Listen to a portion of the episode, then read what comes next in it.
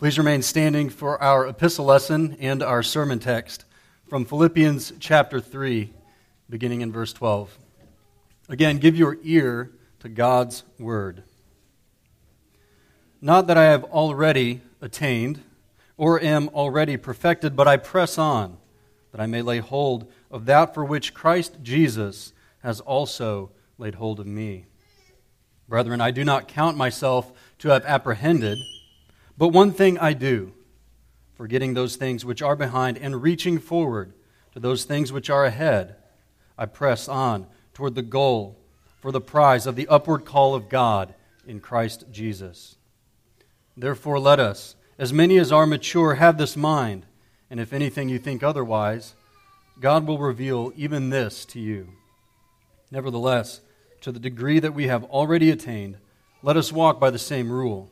Let us be of the same mind. Thus far, the reading of God's word. This is the word of the Lord. Amen. Amen. Let's pray.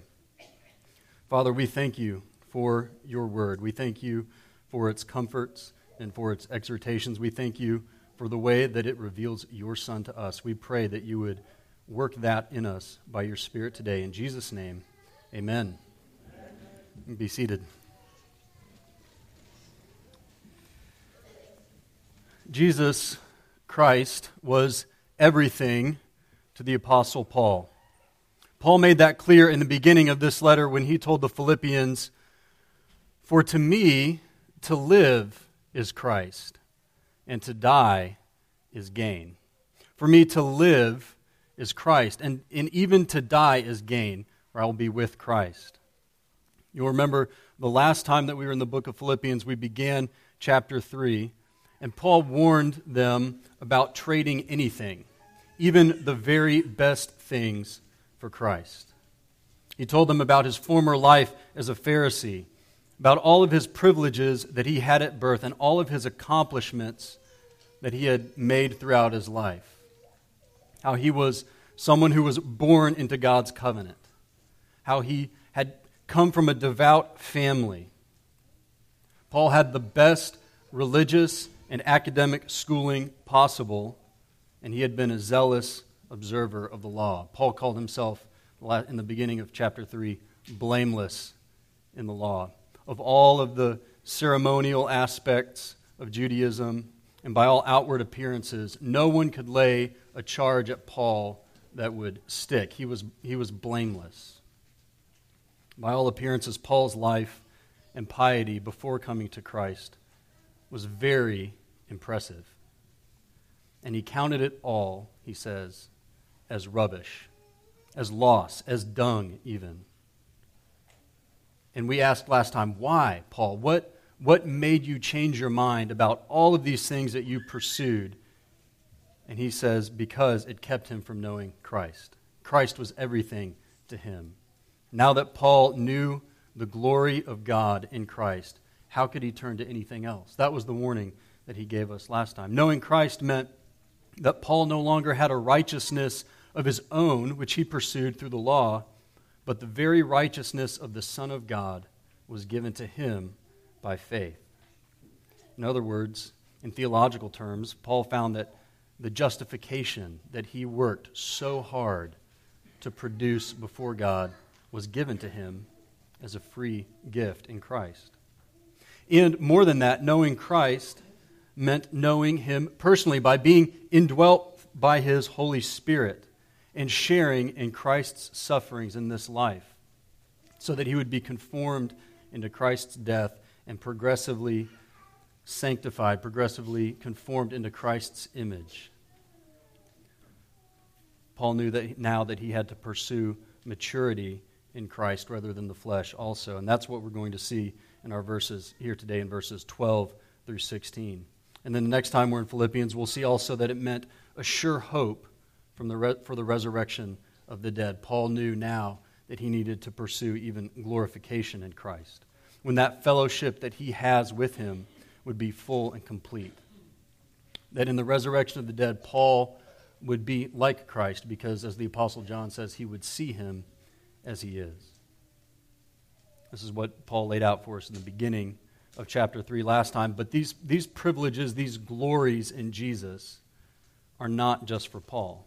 That's why he wrote to the Philippians. It's because it's for every Christian, it's for every baptized Christian. In fact, this is the meaning of every baptism that you see here at this church. It's the meaning of your baptism that you are indwelt by the Spirit of God, that your heart has been washed clean by the blood of Christ, as the Heidelberg Catechism says.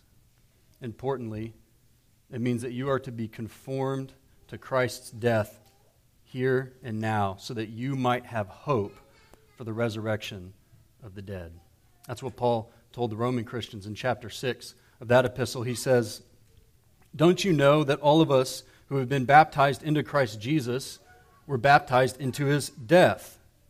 We were buried, therefore, with him by baptism into death, in order that just as Christ was raised from the dead by the glory of the Father, we too might walk in newness of life.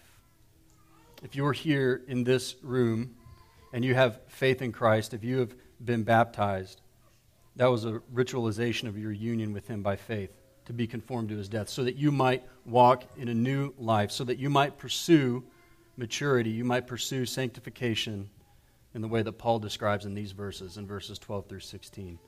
So let's, let's look at them together. Beginning in verse 12, Paul says this Not that I have already attained or am already perfected, but I press on, that I may lay hold of that for which Christ Jesus has also laid hold of me.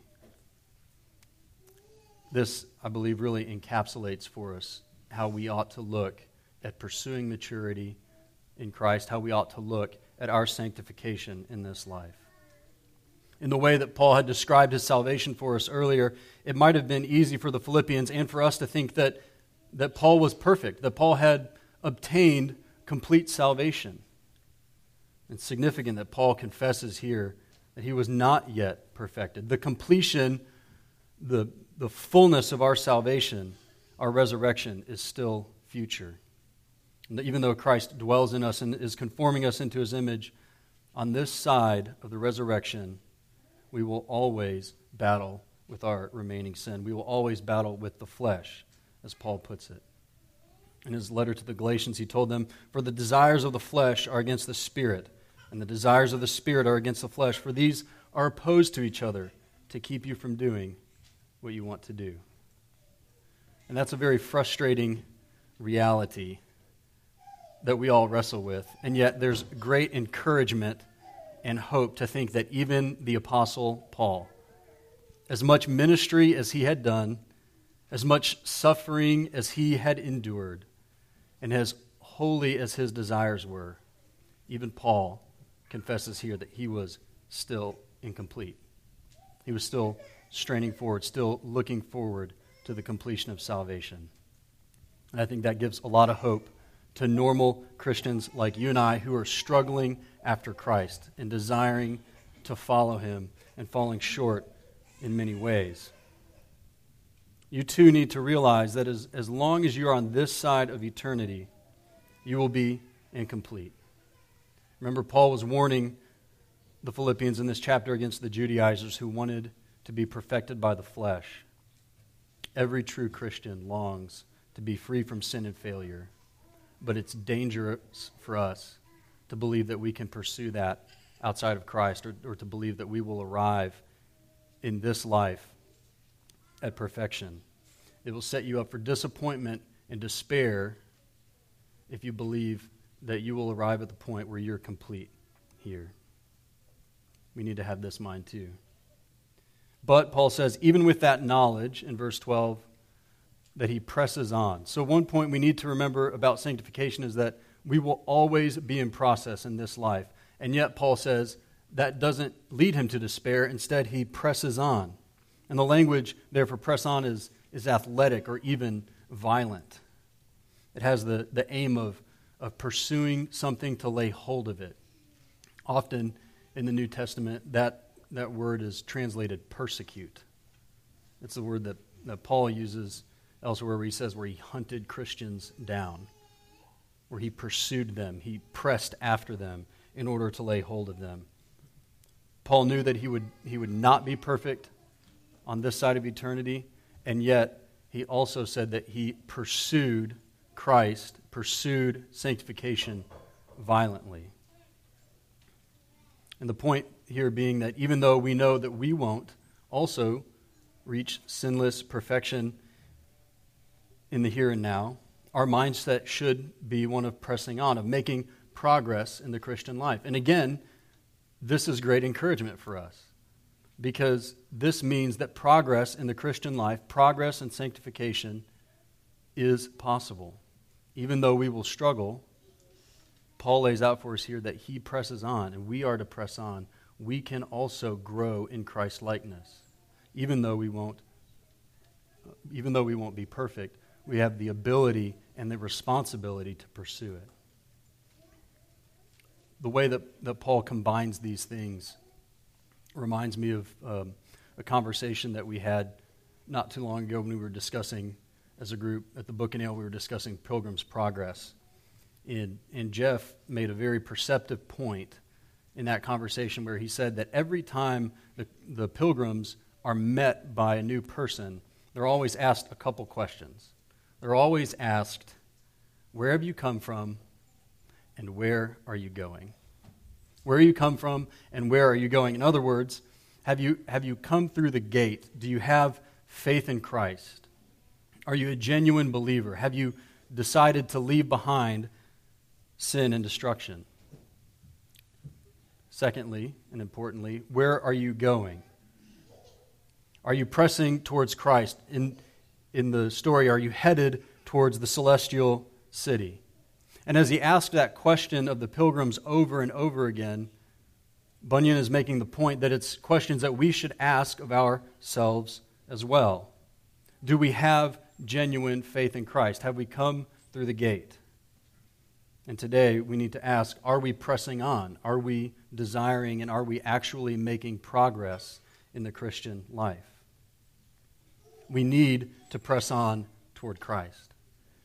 In the same way that a farmer goes out and diligently cultivates his field and does his chores day after day after day, and yet realizes that all of the growth and all of the increase comes from God, we must pursue our sanctification with these two things in mind that we will not reach perfection on this side of eternity, but that true progress is our responsibility and is given to us in Christ. What brings these two ideas together is what Paul says at the end of the verse that Christ has laid hold, laid hold of him. He says, Not that I have already attained or am already perfected, but I press on, that I may lay hold of that for which Christ Jesus has also laid hold of me. So Paul is not denying that salvation is, is free, that salvation is from Christ, that justification is from Christ but it is in fact because both our salvation and our sanctification have been accomplished for us in Christ that we can be saved, so that we can respond to Him in faith without relying on our works, and so that we can be sanctified by responding in faithful obedience to Him. All of our efforts in the Christian life are, as Paul told the Philippians earlier, we are not working for our salvation, but we are working out our salvation that God has provided for us in Jesus. The activity that Paul enjoins on us here is not the panic of someone trying to work up that which he is uncertain about, but instead, our conformity to Christ is the very reason it says here that Christ first laid hold of us. And isn't that a comfort to know? That Christ, just as he had first pursued Paul, first found him on the Damascus Road, that Christ first pursued you, and that his purpose in laying hold of you was conformity into his image. This is the reason that Christ came and took on human flesh, was that he might redeem us from the curse of the law, that he might bear all of our sins on the cross and rise from the dead. And in that resurrection, give us hope and a promise of freedom from sin and freedom from decay, freedom from bondage, for hope in the resurrection. This is the reason that Jesus came, so that you would be made new. Not only so that you would go to heaven when you die, but that so that you would be saved from your sins, so that they would no longer have dominion over you here and now, progressively as life goes on, and then when we see Him face to face, fully and completely. To be free from our fallen bodies, even, to be free from all of our illnesses and our pains and all the groaning of this present creation, and looking forward to being made completely new in the new heavens and the new earth. Jesus came in his resurrection, accomplished all of these things for us in principle, and promises all of these things to us. This is why Jesus laid hold of us. And that's a glorious truth. Look, look what this did to Paul's motivation for sanctification in verse 13. He says, Brethren, I do not count myself to have apprehended, but one thing I do, forgetting those things which are behind and reaching forward to those things which are ahead. I press forward. I press toward the goal for the prize of the upward call of God in Christ Jesus. When you've seen the glory of God in Christ, and you know deep in your bones the gracious purposes that He have, has for you, it gives you a singularity of desire and focus. Just like Paul had, the desire for Christ is that unifying hallmark of all of those who have begun to grow spiritually. That's what Paul said. One thing I do, one thing I press on toward. It's, it's the common one thing in the scriptures. Jesus told the rich young ruler there was one thing he lacked, which was having Christ himself. Jesus told Mary that one thing was needful to be with Christ himself. One thing I do, Paul said, I pursue Christ. I press toward the Christ who has saved me. It was his focus daily. So we see our sanctification requires this singularity of focus, even in the way that he says that he forgets those things that are behind. You see that he says, forgetting those things which are behind. And normally, we might think that this means that he is forgetting his sins, his past um, persecutions of the church, or his past failings. But in, in the context of the chapter, the past things that Paul is forgetting and straining forward to are his spiritual successes. Any of those things that might make him believe that he had arrived, or tempt him to trust in himself, or tempt him to be sanctified by his own power. This passage is about humility and realism in assessing our spiritual maturity. The mature believer, Paul says, will not rest on past obediences but labor to maintain purity and blamelessness to the day of Christ. In a way, there, there's a way that we need to forget even those accomplishments we've had in the past. While we can be thankful for them, while we can celebrate God's grace in our lives, we have to be careful not to succumb to the temptation to look at those things and believe that means that we've arrived or that we don't need to make progress today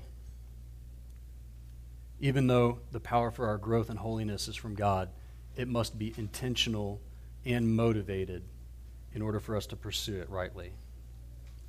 And that's what Paul does. He pursues it. He pursues it with great, strenuous effort. And that he says he is reaching forward. That he is reaching forward. And that word captures perfectly, that translation captures perfectly that stretching out Paul's Greek there. Paul strains forward to knowing Christ and the resurrection the same way that an Olympic sprinter charges towards a finish line with all that he has. That, that language is one of strain, of running, of pursuing. Matthew Henry, in his commentary on Philippians, said, As he who runs a race never takes up short of the end, but is still making forwards as fast as he can, so all those who have heaven in their eye must still be pressing forward to it in holy desires and hopes, constant endeavors, and preparations. End quote. Strenuous effort that Paul says that we have to put forth here. And those of you who are just finishing up with track season probably have a better idea than the rest of us of, of what, what Paul is, is getting at with this word. You can probably remember those races when you're in the middle of the race and your chest is burning and your muscles are straining and you just you don't even have you don't have time to look around and know what the other runners are doing or what's going on in the stands. You're just locked in and focused on the finish line and, and putting out all of your energy, putting out all of your effort. You're not even able to be aware of the practices that you had that week. It's just muscle memory at that point. That's the kind of thing that Paul is getting at. Going forward with everything that you have in order to pursue Christ. Paul pursued Christ in this way as a runner going to the finish. He told the Corinthians, I don't run aimlessly. I press forward for the goal of Christ. So the question we need to ask ourselves is if this is what Paul says he's doing, if this is what the scriptures enjoin on us, how can you reach forward for Christ? How do you pursue Christ daily? He's not specific. But I can tell you that you need to be constant in the scriptures. You need to be constant, constantly in the Word, reading the Bible daily. Some of you, I know, um, there are many Bible plans out there, and some of you faithfully read the scriptures daily, but I also know from talking that, that some of you, this, you're at the scriptures few and far between. But we cannot strain forward and mature in Christ if we're not encountering Him in the Scriptures daily, if we're not encountering with the Scriptures regularly. You need to encounter Christ in the Word preached and in the worship of His people, gathering in fellowship in the way that God works in a very particular way in His people in gathered worship. Through the Word preached, through our prayers, through our singing, through taking the Lord's Supper together. In this way, we can also pursue Christ. We can fellowship with his people. We talked just a few weeks ago about having edifying conversations and, and bringing those spiritual truths that we are learning to one another in the body to help disciple one another. In Ephesians 4, Paul says that is how the body is edified, how it's built up in love, is when we take what we are learning in the scriptures and we teach and we admonish in one another. That's another way that we can stretch forward in Christ. And we need to stretch forward for Christ in prayer by spending time with Him, communing with Him, learning from His example as Christ often went out into desolate places to pray, often got away from the crowds to pray, carving out that time to be in communion with the Father through Jesus. And we also need to take what we learn here in the scriptures and put our sins to death. Being instructed from God's word how we ought to live and making every effort, as Peter says, to grow in grace. Matthew Henry continued in his commentary saying, Heaven is here called the mark, because it is that which every good Christian has in his eye and as the archer has his eye fixed upon the mark he designs to hit, heaven is the prize of the high calling, the prize we fight for and run for and wrestle for. It is what we aim at in all we do and what will reward all of our pains. It is of great use in the Christian course to keep our eye upon heaven. This is proper to give us measures in all of our service and to quicken us in every step we take. And it is of God, from whom we are to expect it. Eternal life is the gift of God, but it is in Christ Jesus. Through his hand it must come to us, as is procured for us by him. There is no getting to heaven as our home, but by Christ as our way. End quote. Remember what Paul said that he seeks to be conformed to Christ by the power of Christ's Spirit on the grounds of Christ's righteousness given to him as a free gift. And so when we talk about reading in the scriptures daily, when we talk about singing, when we talk about edifying one another in conversation and coming, uh, coming to worship, we're talking about coming to encounter Jesus. Not to do it as a, as a list of rules or a checklist or a mere dead letter, but coming to the Word in order to see Jesus and to be transformed. The upward call of God in Christ, he says in, in verse 14, is his goal. No, so nothing in this is autonomous, nothing in it is impersonal. When you come to the word or to the prayer to worship, we should be looking for Christ and asking God to make us like his son. Paul concludes section in verses 15 and 16 saying, Therefore let us, as many as are mature, have this mind. And if anything you think otherwise, God will reveal even this to you. Nevertheless, to the degree that we have already attained, let us walk by the same rule. Let us be of the same mind. So, Paul has a play on words here when he says that all of us who are mature will have this mind. That's nearly the exact same word that he used earlier when he said that he was not already perfected. That's, they, they share the same root. So basically, he's saying, I am not already perfected, and all of those all of those uh, who are perfect will think this way. So I have not achieved perfection, but the perfection of thought is to realize that and to press towards Christ. The mature Christian heeds the exhortation in Hebrews to fix his eyes on Jesus and continues forward every day. And what these verses show us is that the mature Christian, making progress in, in sanctification, making progress in holiness, is constant the ground that he makes up in the Christian life, he holds, particularly in the basics of the faith. This, again, in Pilgrim's Progress, is one of the grave dangers of turning back, of leaving the path. To mature in Christ, the ground that you take, you must hold. This is what he means when he tells us that to the degree that we have attained, we should continue in it. And although we're we're aware of how far we have to go, if we're maturing in Christ, we're constant in our pursuit of Him, in those things that we do in order to pursue Him, in our prayer, in our scripture reading, in our worship, at whatever level it may be, we continue in it and we build on it. We don't vacillate. In fact, that's, that's a, a great sign of immaturity, is to swing from a great pendulum of you know, doing all, all night prayer and trying to read the entire Bible in a week and um, just trying to do great things and then great periods of moral and spiritual laxity and just pendulum swinging back and forth is a sign of immaturity. The, the one who is making progress in the Christian life, we're told here, is one who is constant, one who holds to what he has already attained. In other words, we want to become the kind of people who are who can do the basics without thinking about it. That our, that our scripture reading, that our communing with Christ in prayer is habitual.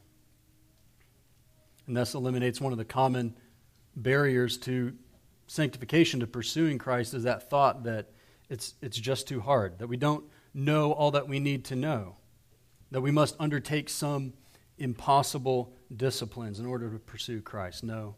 You just simply need to consistently do what you know how to do in Christ, one small step at a time, with great motivation and effort. Verses 15 and 16 won't allow a lack of understanding to be an excuse for us from doing what we do know to be the Lord's will. These final verses also demonstrate for us a, a simple but often neglected principle that we should not only recognize of ourselves that we are on our way, that we are not complete, but that we should know that our brothers and sisters in the room here with us are the same way. He says, If anything you think otherwise, God will reveal this to you also.